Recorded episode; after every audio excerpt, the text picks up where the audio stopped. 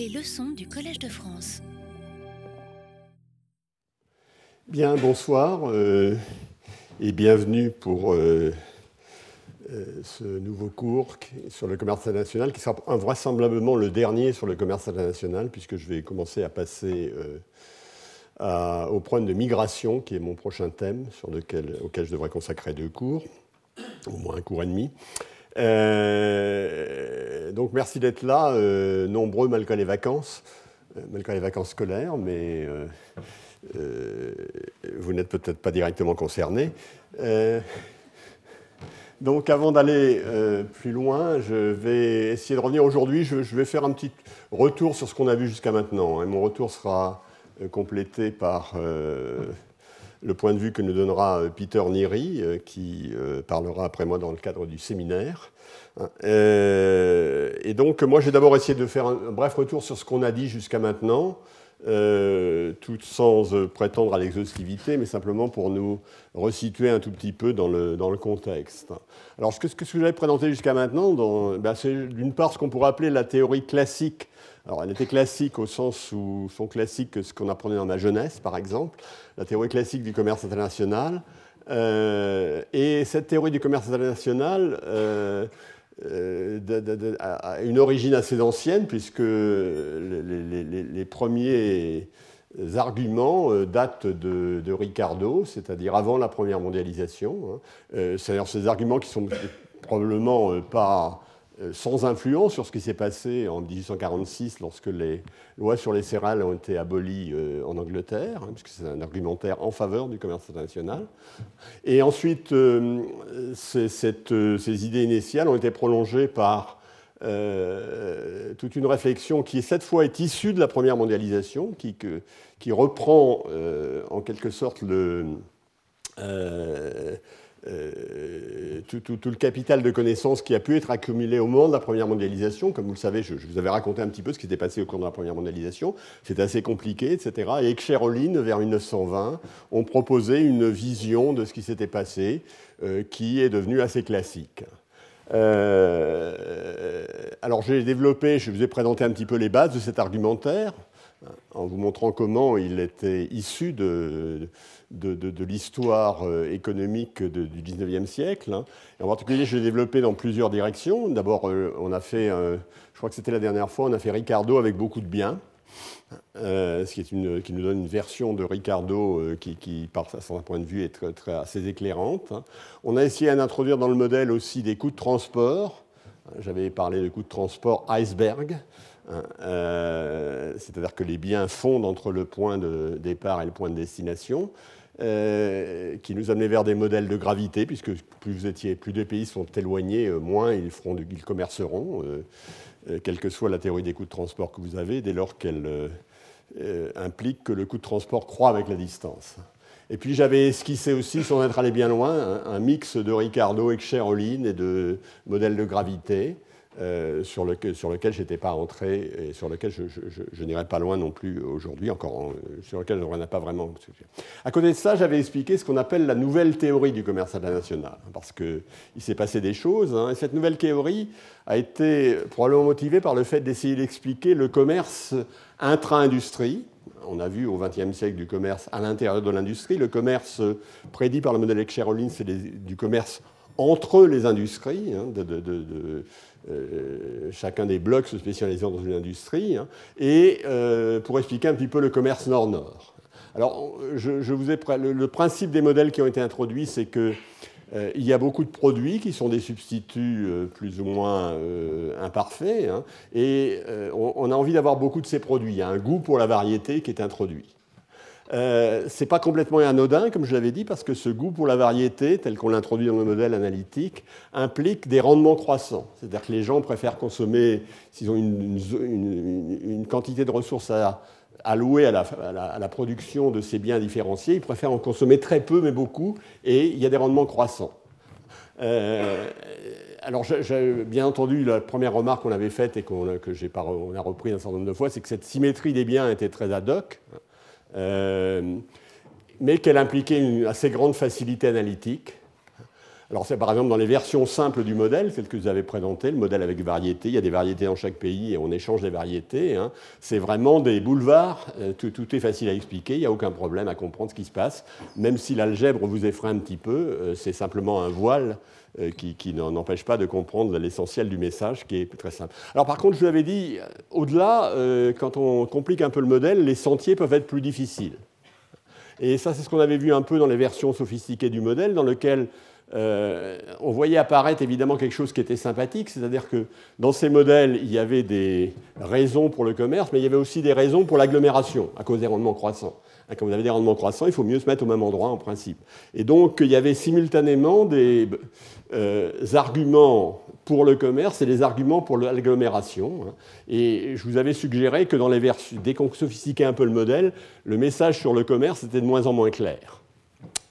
Donc voilà, ça vous nous rappelle un petit peu où on en était. Alors, euh, qu'est-ce qui est euh, satisfaisant dans la nouvelle théorie? Qu'est-ce que ça nous a apporté? Eh Bien, il y a des questions qui sont effectivement mieux éclairées par la nouvelle théorie, c'est clair. Hein. Et euh, ce qu'elle cherchait à éclairer, c'est-à-dire le commerce entre semblables. Hein. même si naturellement, à nouveau, le côté ad hoc doit être à nouveau souligné. Hein, la, complémentarité des variétés est, sans doute probablement surestimée. Euh, le fait d'avoir des Renault en France et des Volkswagen en Allemagne, c'est un point, point de départ. Le fait de mélanger des Renault et des Volkswagen, c'est plutôt agréable. C'est peut-être moins agréable que ce que suggère la théorie, malgré tout. Euh, mais c'est un point. Alors le deuxième point sur lequel on avait progressé grâce à cette nouvelle théorie, c'est sur le rôle des entreprises dans le commerce. Alors, le rôle des entreprises, ça, fait partie, je vous ai présenté pas mal de faits stylisés sur la seconde mondialisation, hein, mais un des faits stylisés, c'est effectivement que les entreprises jouent un plus grand rôle.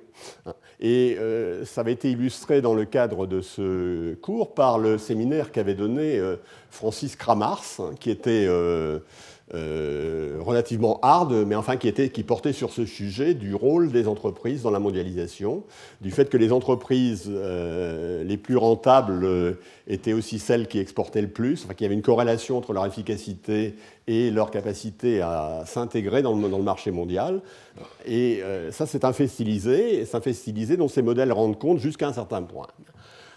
alors, ce rôle d'entreprise, on peut, on peut, on peut, l'expliquer à la fois dans le modèle, premier modèle standard que vous avez donné par la variété et les coûts fixes d'entrée, hein, c'est-à-dire que les entreprises, il euh, y, a des coûts fixes d'entrée, et plus elles sont efficaces, plus elles peuvent payer ces coûts fixes d'entrée, et plus elles auront un rôle à la fois au niveau local, au niveau du pays, et au niveau international, dans le commerce international. Donc on retrouvera bien cette corrélation euh, qui est un des faits stylisés entre l'efficacité et la capacité à s'intégrer dans les réseaux euh, internationaux du commerce. Mais euh, on avait vu aussi qu'on peut le faire dans les modèles ricardiens généralisés. Dans le modèle ricardien généralisé où il y a N biens, eh bien, il y a aussi un rôle pour les entreprises. Si elles sont plus efficaces, ça développe la, possibilité que ces biens euh, soient exportés, etc. Donc ça, c'est un, plus à mettre. Hein. Malgré tout, ce qui est resté dans l'ombre, eh c'est si on regarde maintenant les faits stylisés que j'avais essayé de mettre en évidence, il y a quand même beaucoup de faits stylisés en particulier des faits stylisés du commerce nord-sud qui restent complètement dans l'ombre. Euh, par exemple, un fait stylisé important, c'est ce que j'avais appelé le dégroupage, hein, ou la segmentation des tâches, qui fait que euh, les entreprises euh, non pas se délocalisent, mais délocalisent une partie de leur euh, processus de production pour certains segments de la production. Ça, c'est quelque chose d'important. Hein. Euh, il y a aussi euh, une des questions qu'on avait, auxquelles on s'était trouvé confronté, c'est le problème du progrès technique et de la dynamique de diffusion. Hein. Je vous avais montré des, montré des diagrammes sur l'évolution de la spécialisation de la Chine, par exemple, la dernière fois, hein, qui était assez éloquent. et il y a évidemment un processus de rattrapage. Jusqu'où va-t-il Comment va-t-il Évidemment, ces modèles, enfin ceux que j'ai présentés en tout cas, ne disent pas grand-chose là-dessus.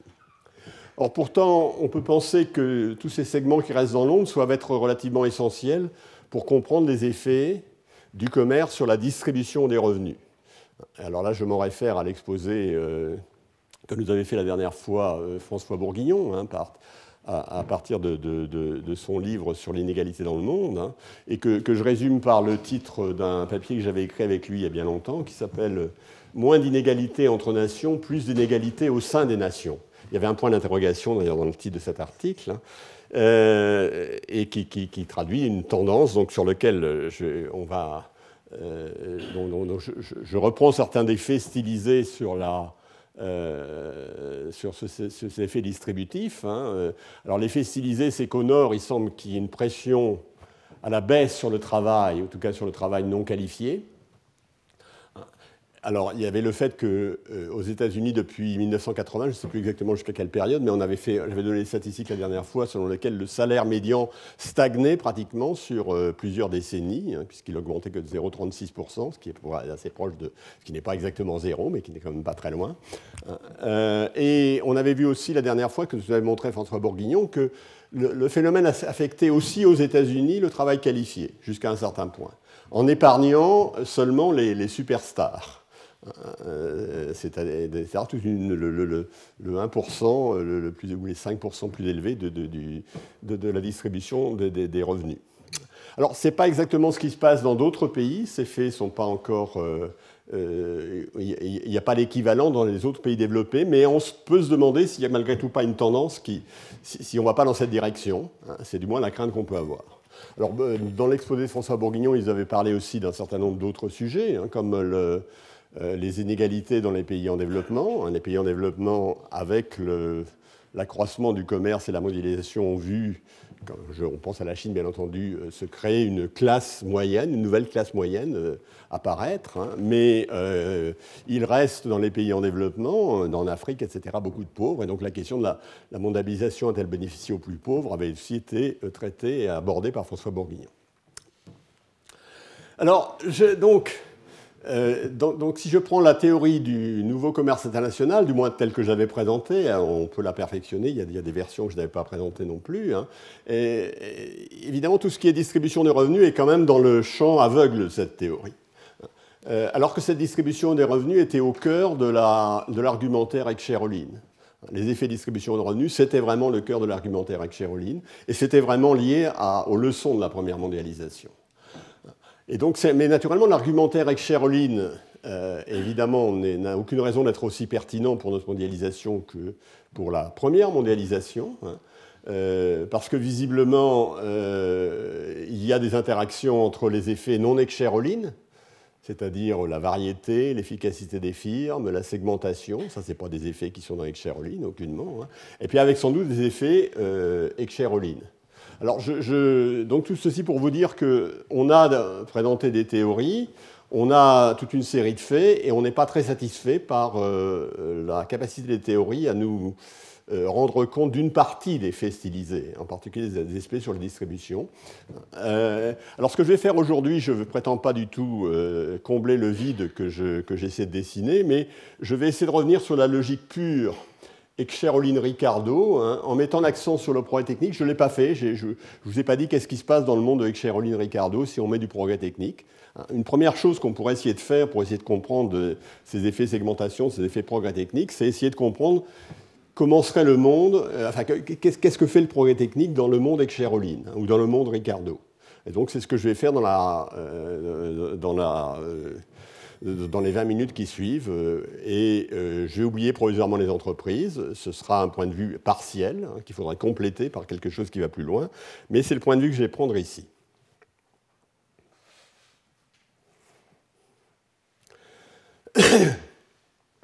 Alors, je vais d'abord, le, premier point de vue de Caroline que je vais prendre, je vais, prendre euh, la question de la pression à la baisse des salaires non qualifiés. Je, vais, simplement recommander Stolper-Samuelson mais en changeant un petit peu de point de vue, en, sortant du 19e siècle. Alors comment je vais sortir du 19e siècle? Je vais simplement euh, supposer que j'ai un monde simplifié.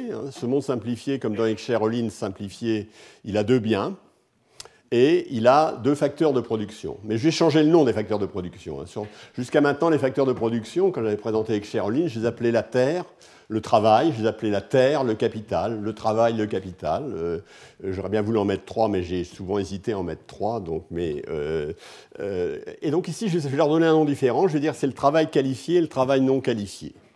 Simplement, je suis dans un monde où il y a deux facteurs de production, travail qualifié travail non qualifié. Et le point de vue que je vais prendre dans un premier temps, c'est le point de vue d'un petit pays. C'est-à-dire que le problème que dans ce qui va se passer, il n'y aura jamais d'effet de, ce que je vais faire, moi, petit pays, sur les termes de l'échange. Les termes de l'échange, ils sont donnés. Hein. C'est un petit pays. Le prix des biens, euh, alors le bien 1 et le bien 2. Alors le bien 1, je vais l'appeler, euh, euh, c'est le bien qui est intensif en travail non qualifié, je vais l'appeler le textile. Et le bien 2, qui est intensif en travail qualifié, je l'appeler l'informatique. Alors ce que peut faire le pays, mon petit pays, Hein, c'est euh, son ensemble de production, compte tenu des dotations factorielles qu'il a, c'est par cet ensemble de production-là. Hein. Il peut produire cette quantité-là de textile, il peut produire cette quantité-là d'informatique, et puis entre les deux, il y a la frontière de production qui est ici. Alors, vous, voyez que quel est l'équilibre d'autarcie euh, dans ce monde? Hein, Si je prends un équilibre concurrentiel, bien ça va correspondre à une production de textile et d'informatique qui correspond à ce point-là, dans lequel euh, la courbe, alors imaginons que tous les agents soient semblables, ou c'est la courbe de, la, fonction du bien-être social, ou simplement la fonction euh, qui maximise l'utilité de l'agent représentatif, hein, qui ont des, préférences identiques en matière de, textile et d'informatique. Eh le, point maximal, c'est ici. En ce point maximal, vous voyez qu'il y a une tangente ici à l'ensemble de production du pays, hein, et il y a un vecteur de prix qui est perpendiculaire à cette tangente. Hein, et euh, le point obtenu est celui qui rend maximum l'utilité euh, sous euh, la contrainte de production agrégée qui est donnée ici. Donc l'autarcie, c'est en bleu, c'est-à-dire c'est ce vecteur de prix, et c'est cette production agrégée pour l'économie. Ça, c'est l'autarcie. Alors qu'est-ce que va faire le commerce? Eh bien, le commerce, je suis un petit pays, simplement le commerce, il va donner euh, il va créer des prix mondiaux différents des prix d'autarcie. Hein. Le prix mondial différent du prix d'autarcie, l'idée c'est qu'on commerce avec, avec euh, c'est l'idée euh, hein, on commerce avec des gens dans lesquels il y a plus de travail non qualifié que chez nous. Hein. Et le prix mondial, enfin le monde, va être tel que le prix mondial du bien 1, c'est-à-dire, vous voyez bien, là j'ai le vecteur de prix d'autarcie, là j'ai le vecteur de prix du monde. Hein, qui, est euh, qui, est une donnée pour moi lorsque je suis dans le monde, eh bien, vous voyez bien que le prix du textile, hein, le, prix de l'informatique, je l'ai pris comme, comme euh, la référence, c'est égal à 1, c'est le numéraire, et vous voyez que le prix du textile décroît. Donc quand je me m'ouvre au monde, hein, le prix du textile décroît. Alors, qu'est-ce que je vais faire euh, si je, m'ouvre au monde et que je laisse ce pays commercer avec le monde? Bien, Je vais passer de ce point-là à ce point-là. C'est-à-dire, au lieu, l'ensemble des productions, l'ensemble des possibilités accrues, hein, maintenant il est limité par la tangente à l'ensemble de production globale euh, perpendiculaire au nouveau vecteur de prix. Donc ce que je peux faire le monde, c'est ça, c'est ce qui est limité, c'est ce qui est en dessous de la zone rouge. Hein.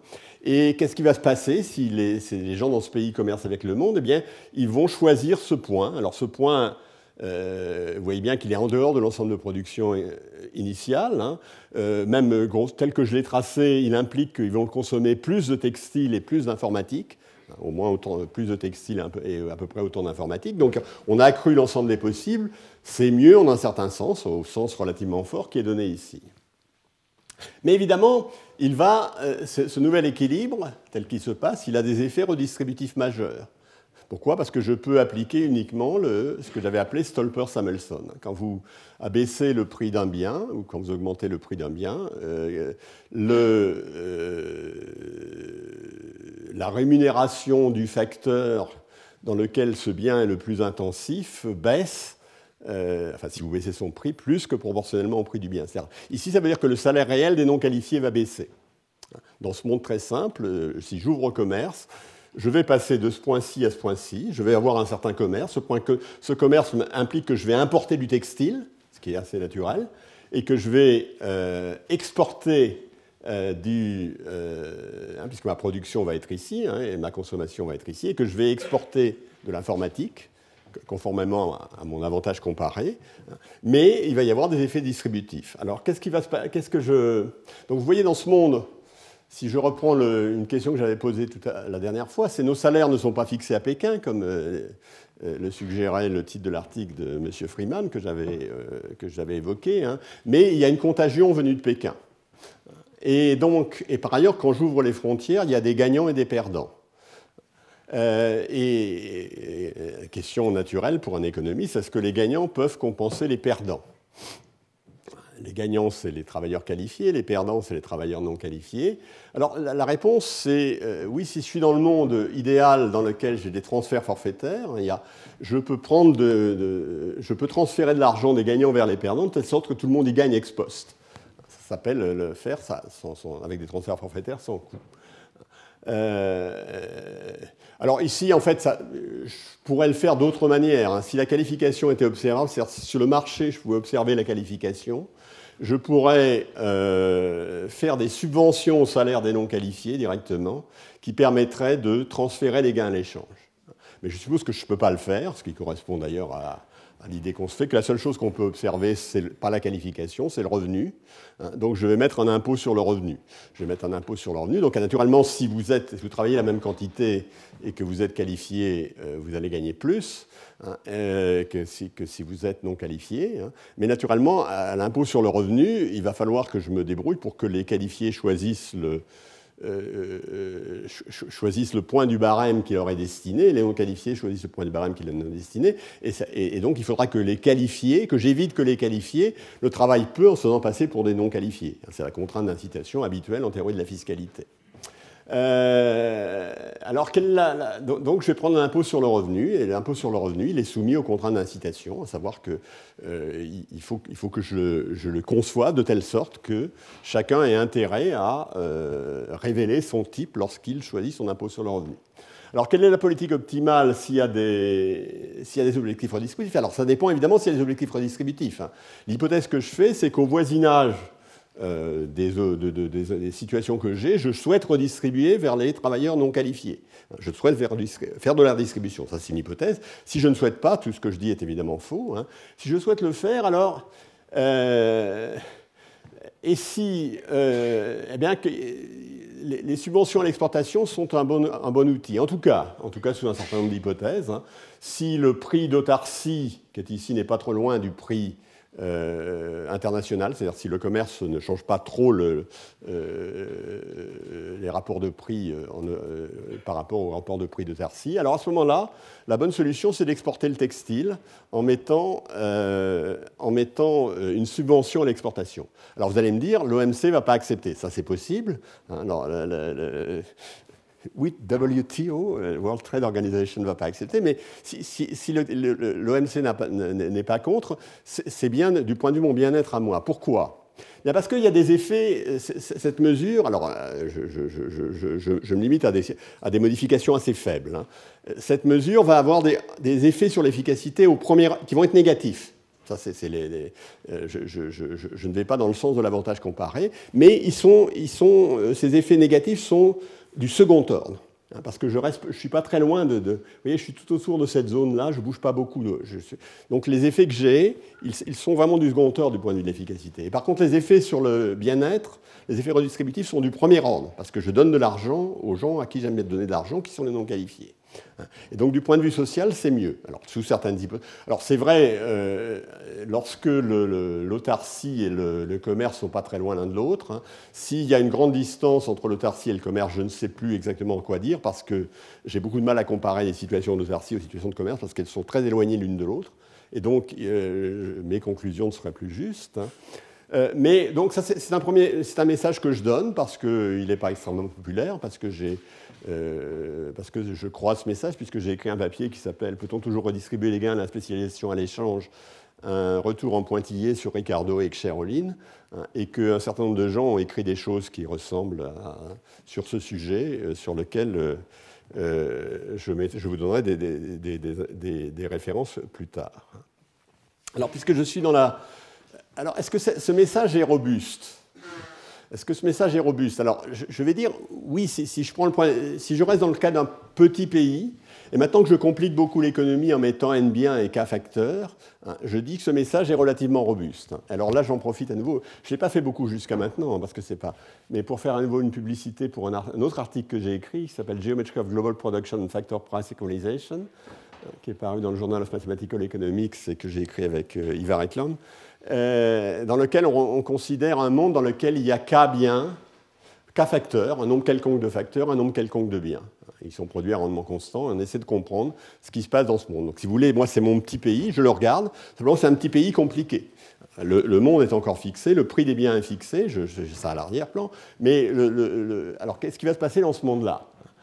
Euh, eh bien, euh, si, les biens étaient produits uniquement avec des facteurs, hein, on serait dans un monde qui ressemble au, monde des classiques au XIXe siècle. Hein. C'est-à-dire que l'on pourrait définir les, les, valeurs travail ou les valeurs terre ou les valeurs euh, capitales des biens. C'est-à-dire la, quantité de travail euh, directement ou indirectement incorporée dans les biens, la quantité de terre directement ou indirectement incorporée dans les biens. Alors dans le monde plus compliqué qu'on est ici, c'est toujours vrai. Ça reste vrai. Euh, euh, étant donné les, rémunérations des facteurs, il y a un système de prix, et ce système de prix reflète, euh, modulo les rémunérations des facteurs, la quantité de biens, la quantité de chacun des facteurs qui est incorporée dans la production de chacun des biens. Mais évidemment, ces quantités varient avec le choix des techniques de production que j'ai pu faire. Euh, donc la frontière de production est une surface réglée, par exemple. C'est une. Alors je, ne vous recommande pas nécessairement de lire cet article, c'est quand même assez hard. Hein, euh, mais il donne une version générale. Mais simplement, je le mentionne ici euh, par souci de, de, complétude et parce qu'il donne une version atténuée de Stolper-Samuelson, mais généralisée. Que dans ce monde-là, il y a quelque chose qui ressemble toujours à Stolper-Samuelson. C'est un peu moins net, hein, c'est-à-dire que le pouvoir d'achat des non qualifiés va peut-être pas baisser strictement, parce que euh, les effets prix vont se, répartir sur un certain nombre de facteurs, mais euh, ceci va rester vrai. Alors il est vrai aussi que dans ce monde-là, il y a un théorème d'égalisation des prix des facteurs, qui dans le monde simple est vrai s'il y a non-renversement de l'intensité factorielle. On avait dit si on connaît les prix des biens, on connaît les prix des facteurs. Hein. Dans le monde plus compliqué que j'ai ici, euh, il suffit d'avoir, euh, de connaître le prix de deux cas biens pour connaître le prix des facteurs. Et c'est une propriété euh, générique. Bon, voilà, donc je me suis fait plaisir. Donc, ceci pour dire que le fait que j'ai évidemment, dans, mon raisonnement, le fait que j'ai dit que je suis un petit pays, c'est une hypothèse forte. Le, fait que j'ai dit que ce petit pays n'avait que deux biens, c'est une hypothèse qui n'est pas sans, conséquence, mais il y a une certaine robustesse des raisonnements que l'on peut faire dans, le cadre. Alors maintenant, je viens revenir au pro technique. Pour l'instant, je ne l'ai pas. Donc, ce que, j'ai évoqué jusqu'à maintenant, c'est au fond, euh, d'une certaine manière, euh, des arguments pour la permanence des effets Ekscher-Ohlin. Et pour ça, j'ai changé un tout petit peu le vocabulaire en transformant le travail et la terre en travail qualifié et travail non qualifié. Et, donc je reprends ce qu'ici, hein, donc le commerce avec le Sud, euh, là c'est exactement ce que je, viens de dire. Naturellement, mon, argumentaire est relativement robuste. Hein. quand il y a beaucoup de biens, il est vrai, mais si je mettais les biens non échangeables, il resterait vrai jusqu'à un certain point. Euh, il faudra qu'il faudra regarder un petit peu. Alors la moralité est quand même assez intéressante parce que si, ceci capture euh, une partie de la, vérité. Alors, dans la mondialisation, euh, dans mon modèle simple, là, dans le modèle extrêmement simple que j'ai, les perdants sont des perdants absolus. Ils perdent à la mondialisation, sauf si je fais les politiques, etc. Je peux me dire qu'il faut que j'atténue ça et dire qu'il y aura des perdants relatifs. Et pourquoi je peux penser qu'il y aura des perdants relatifs? Parce que il y aura un progrès technique général. Hein, si vous voulez, derrière euh, notre monde, il y a une tendance générale au progrès technique. Ce progrès technique retombe plus ou moins sur tout le monde. Donc même si vous êtes perdant euh, dans une opération, vous êtes simplement perdant relatif parce que le progrès technique va compenser d'une certaine manière.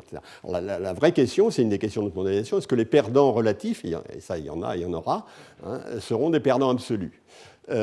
Jusqu'à quel point? Alors, évidemment, la question qu'il y a derrière, à nouveau, je ne vais pas la, régler tout à fait. Est-ce que la mondialisation est favorable aux progrès techniques euh, Il y a toute une série d'arguments pour le dire. Euh, un argument euh, assez simple, c'est que le, le, progrès technique, il a un certain coût, mais il est amortissable sur un marché plus large. Plus le marché est large, plus il y a de possibilités d'amortir les coûts euh, de production du progrès technique, si je vois le progrès technique produit comme, euh, comme le font les modèles de croissance endogène auxquels euh, j'ai fait allusion un certain nombre de fois. Alors, en sens inverse, on peut dire, mais est-ce que dans la, avec la mondialisation, le progrès technique est aussi rentable à produire? Question. Hein. parce qu'on a, on a vu aussi qu'il y avait des risques d'affaiblissement de la propriété intellectuelle, avec la segmentation en particulier, donc c'est un effet d'autre. Hein. Et ce qui m'amène à poser la question que j'avais posée dès le début, hein, qui était la, question inspirée de Cheroline, que, que, suscite une culture excheroline dans ce regarde de mondialisation. Est-ce que le salut du Nord est dans le progrès technique? Alors là, si j'avais eu le temps, je voudrais présenter un modèle que j'avais présenté d'ailleurs dans, euh, l'année où j'avais parlé, euh, parlé de la croissance, un modèle dans lequel euh, une manière de, participer au progrès technique, c'est de vendre des biens qui ont un progrès technique incorporé, de les créer, de les vendre, pardon, de, faire, de créer avec ces biens dans lesquels il y a un progrès technique incorporé un bien moderne que l'on vend sur le marché mondial. alors on voit apparaître que les choses sont moins simples qu'elles ont dans l'air parce que il y a des transitions sur le travail qualifié qui a une double fonction, hein, parce qu'il permet à la fois de créer le progrès technique et il, permet, aussi de créer le bien moderne. Et donc les effets sont moins euh, clairs qu'on ne pouvait le penser immédiatement. Alors ce que je vais faire maintenant, c'est que je vais, être beaucoup moins ambitieux, je ne vais pas revenir sur vraiment là, le, mais je vais revenir sur le progrès technique dans, dans hein, et dans Ricardo.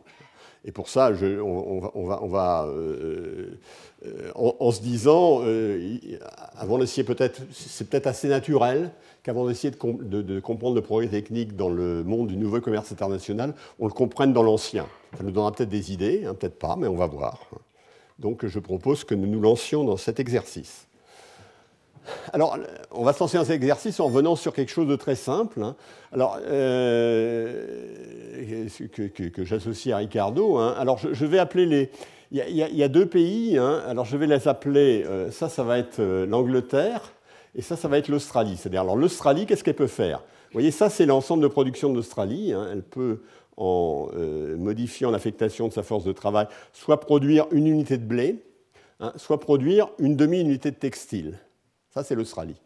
Là, euh, j'avais déjà introduit hein, l'idée de l'Australie et l'Angleterre, j'en ai, déjà pas mal parlé, hein. on, a même vu ce qui se passait en matière de prix. Mais alors là, euh, l'Angleterre, elle peut produire avec euh, toute sa force de travail une demi-unité de blé et une unité de textile.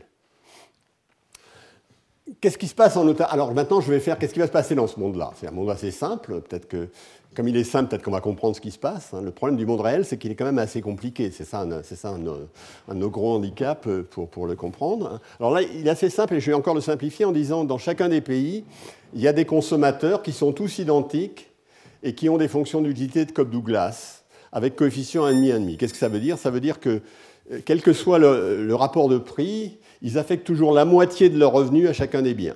Donc si le prix euh, d'un bien est très faible, ils en achètent beaucoup plus. Euh, s'il est plus fort, ils en achètent moins, mais ça affecte toujours la moitié de leurs revenus, etc.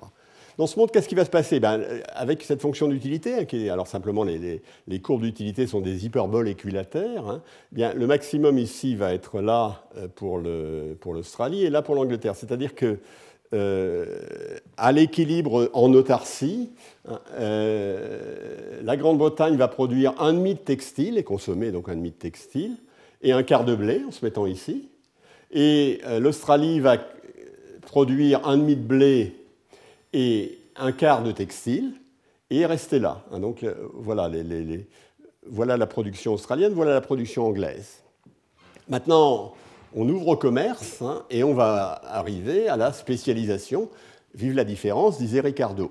Hein, euh, non, c'est Samuelson qui dit ça dans, l'article dont je vais parler tout à l'heure. Euh, et donc, euh, bah, ce que peut faire le monde, s'il y a spécialisation, il peut produire une unité de textile et une unité de blé. Hein, et je prétends que dans ce commerce, il y a spécialisation, c'est-à-dire que l'Angleterre produit le textile L'Australie produit le blé, donc toute sa force de travail en Angleterre est dans la production du textile, toute la force de travail de, l'Australie est dans la production de blé.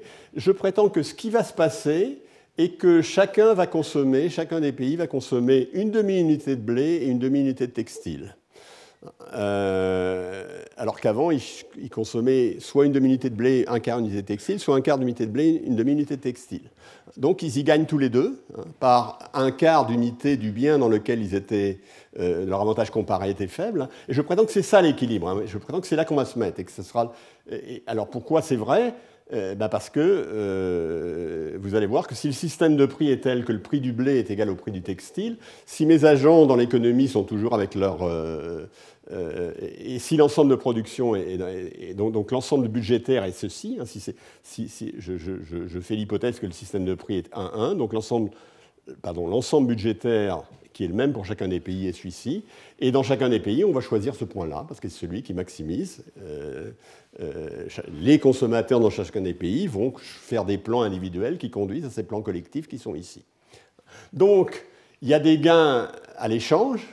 Hein, ils sont bien répartis, à vrai dire, ici, ils sont complètement identiques. Hein, et chacun accroît sa consommation du bien, son avantage comparé est faible, hein, et modifie pas sa consommation de l'autre. Tout est pour le mieux dans le meilleur des mondes, dans le meilleur des mondes ricardiens.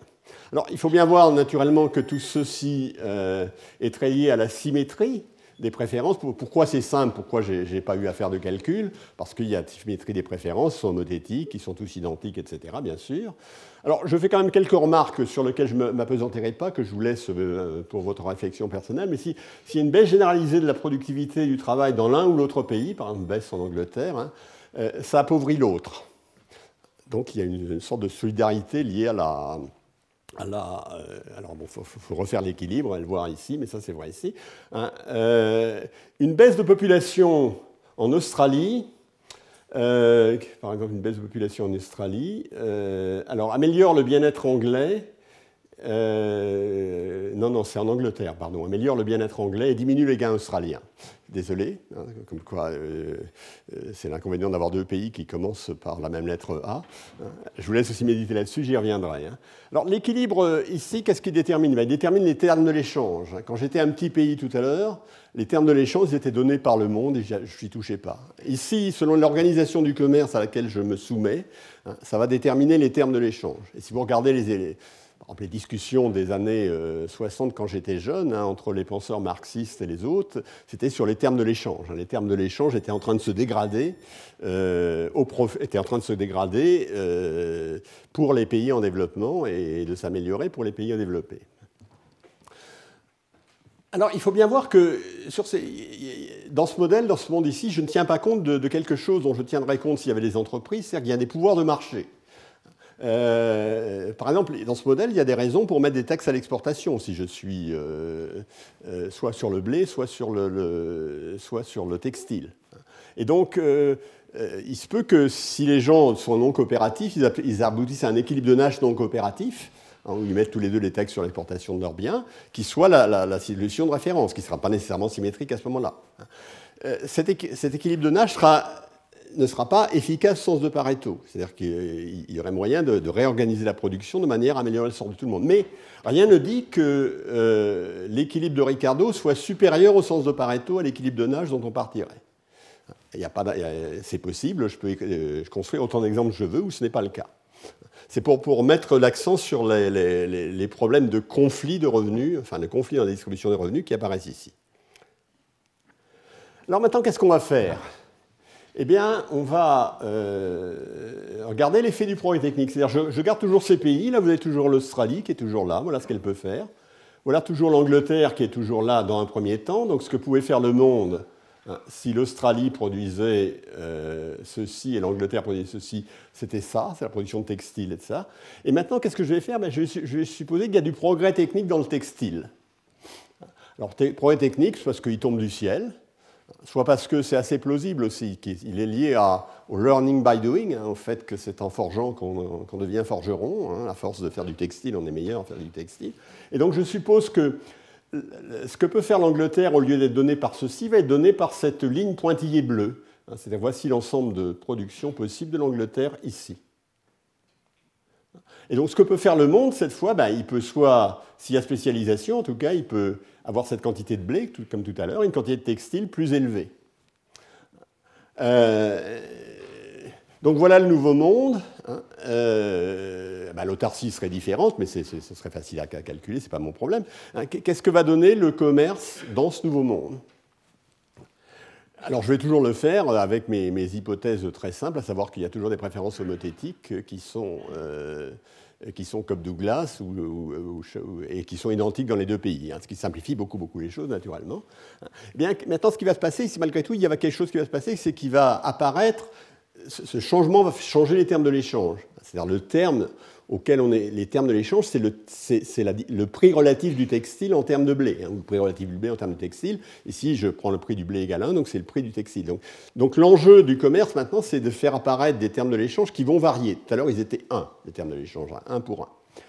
Là, je vais appeler petit p euh, les termes de l'échange. Et je vais vérifier que si petit p est tel que je l'ai indiqué sur cette figure-là, voyez alors là, le prix, du blé est égal à 1 et le prix du textile est plus petit que ce qu'il était avant. Hein. Il est petit p, il est, je peux le mesurer ici.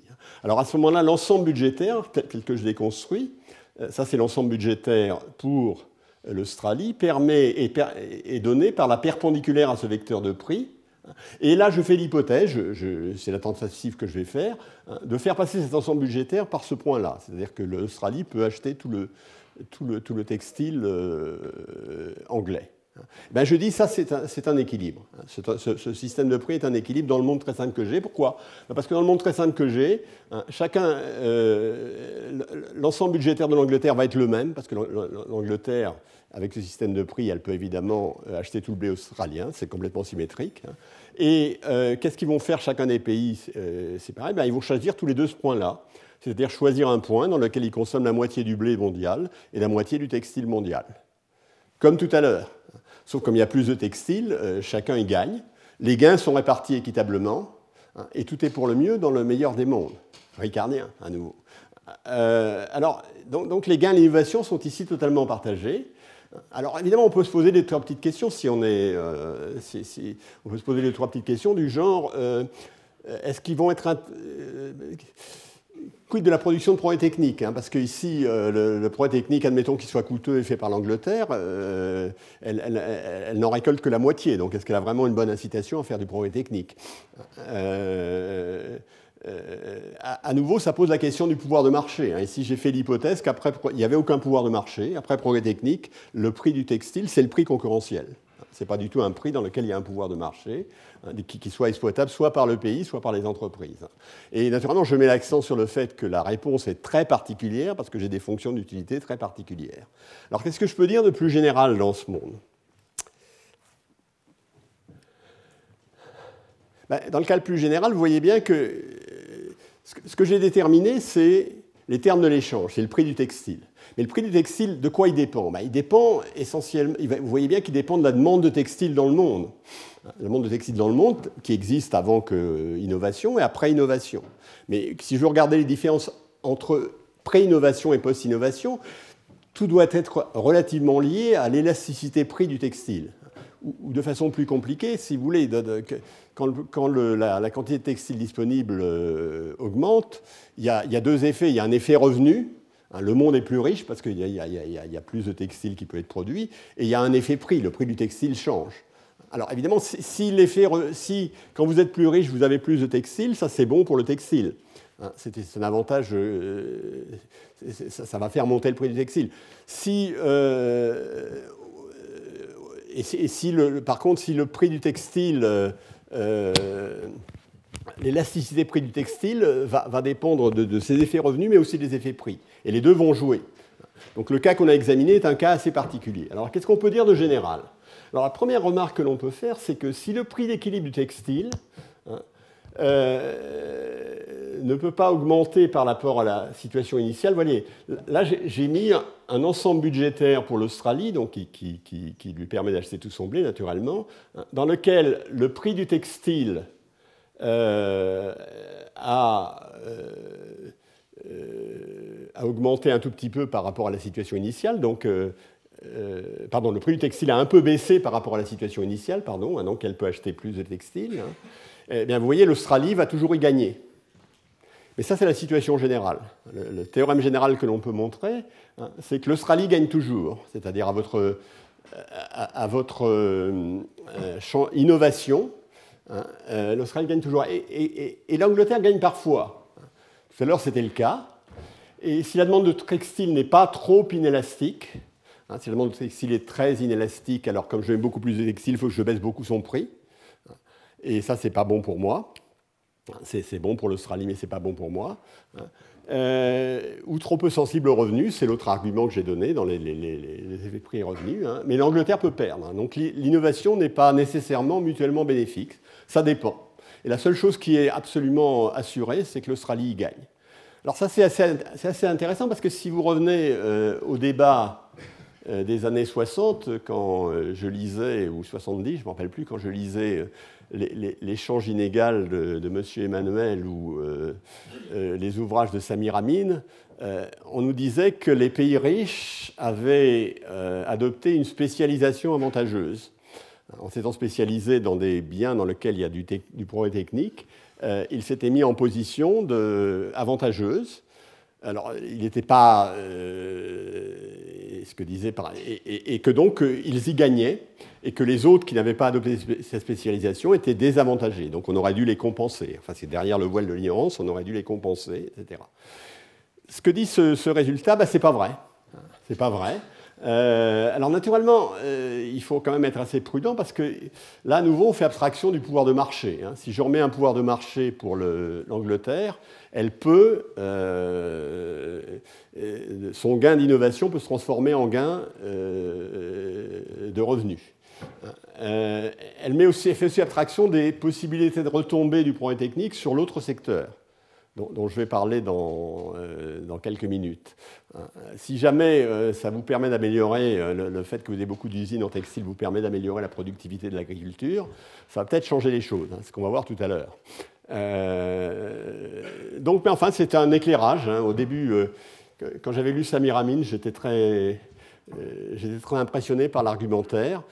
Euh, je ne pense pas qu'il reste complètement faux historiquement, et euh, on regarde des, périodes qui étaient considérées, mais euh, il, est beaucoup moins, il est beaucoup moins trivial que ce que je pensais, et, même si, on regarde un peu ce qui se passe, ça semble aller dans l'autre sens, en tout cas dans le cadre du monde très simple que je vous ai décrit ici. Monde qui est trop simple, mais qui a un gros avantage, c'est que je peux le comprendre. Ben, on va changer maintenant. Hein. On va on, va regarder le même dessin, mais on va appeler les pays différemment. Hein. Euh, le premier, on va l'appeler la Chine, et le deuxième, on va appeler les États-Unis.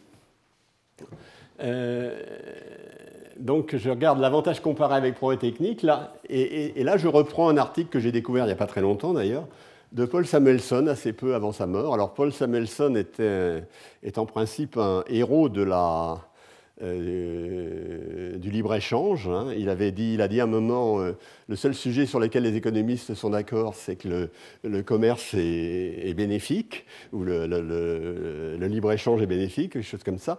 Et assez tard, c'est quelques années avant de mourir, euh, puisqu'il nous a quittés, il a écrit un article qui a une saveur assez différente, hein, que je vais vous donner ici, qui est...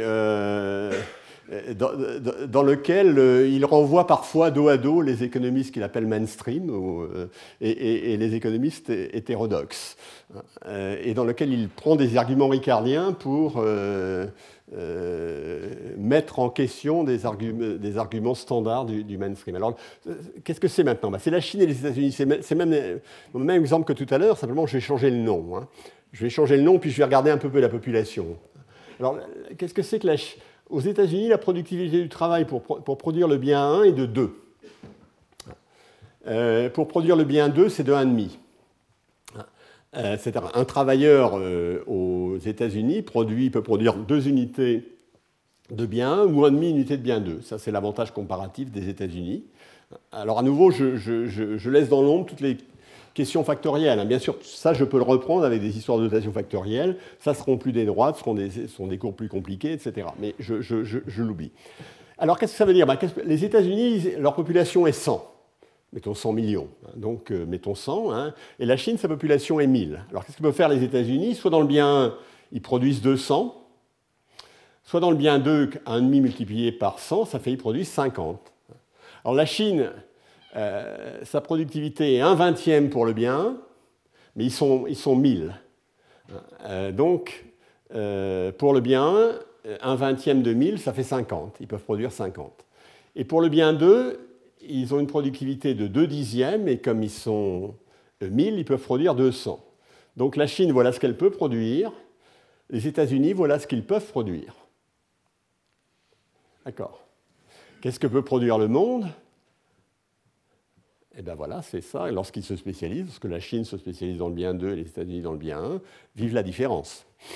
Euh, alors c'est exactement comme tout à l'heure, les calculs sont les mêmes. Hein. En autarcie, euh, les consommateurs en Chine et aux États-Unis dépensent la moitié de leurs euh, revenus sur chacun des deux biens. Hein, donc consomme en Chine 100 de bien 2 et 25 de bien 1, et vice-versa aux États-Unis. Et avec le commerce, eh bien, il y a 50% de la force de travail qui est sur chacun des biens, euh, puisque euh, le, système de prix, ce que peut faire le monde, hein, je ne le retrace pas, c'est ce qu'il y avait tout à l'heure.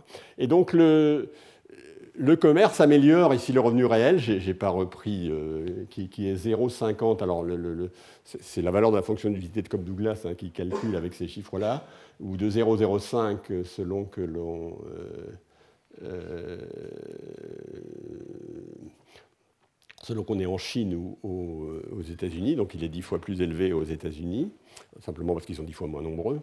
Euh, voilà. Alors qu'est-ce que va faire le, donc ça, ça, c'était pardon. Je, L'autarcie, euh, pardon, j'étais à l'autarcie, je viens au commerce. En commerce, les États-Unis vont produire tout le bien 1, 200 unités, la Chine va produire tout le bien 2, les prix d'équilibre vont être 1. C'est le modèle, j'ai absolument rien changé tout à l'heure, hein, c'est le même modèle. Hein. Et la consommation, ça va être 100 dans chacun des pays, hein, pour chacun des biens, il n'y a pas de problème. Alors là, à nouveau, je vais trouver cette chose qu'on peut trouver euh, contre-intuitive. Si la baisse de population en Chine, qu'est-ce qui va se passer? Ben, Il y aura moins ici avec les Chinois. Comme j'avais dit tout à l'heure, ça c'est bon pour les Chinois. C'est bon pour les Chinois parce que c'est, d'une certaine manière, c'est une manière d'utiliser leur pouvoir de marché d'une certaine manière. Hein. C'est bon pour le Chinois représentatif. Hein. Et ça se fait au détriment du surplus US. C'est juste une remarque qui, euh, que Samuelson juge contre-intuitive et euh, euh, dont la compréhension est, selon lui, mal partagée. Alors, pardon.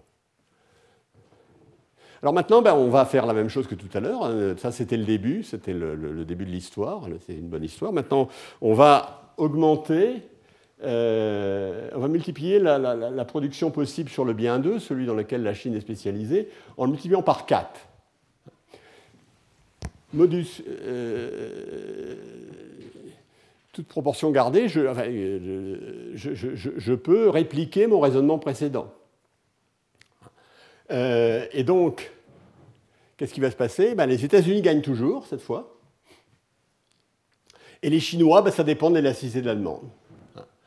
Euh, si la demande est inélastique, hein, ils sont obligés de baisser beaucoup le prix euh, pour le vendre, et donc à ce moment-là, ils cessent d'y gagner.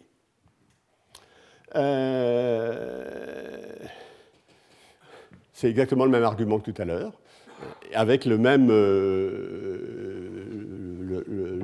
même, la même dimension contre-intuitive, hein, pas plus, pas moins. Alors maintenant, imaginons le problème technique dans le bien. Maintenant, dit Samuelson, imaginons maintenant que les, les, Chinois se mettent à être beaucoup plus efficaces dans le bien pour devenir aussi efficaces que les États-Unis. Dans ce monde ici, qu'est-ce qui va se passer? La productivité du travail sur un en Chine est multipliée par 16. C'est-à-dire, au lieu de faire 500, ils vont faire 800.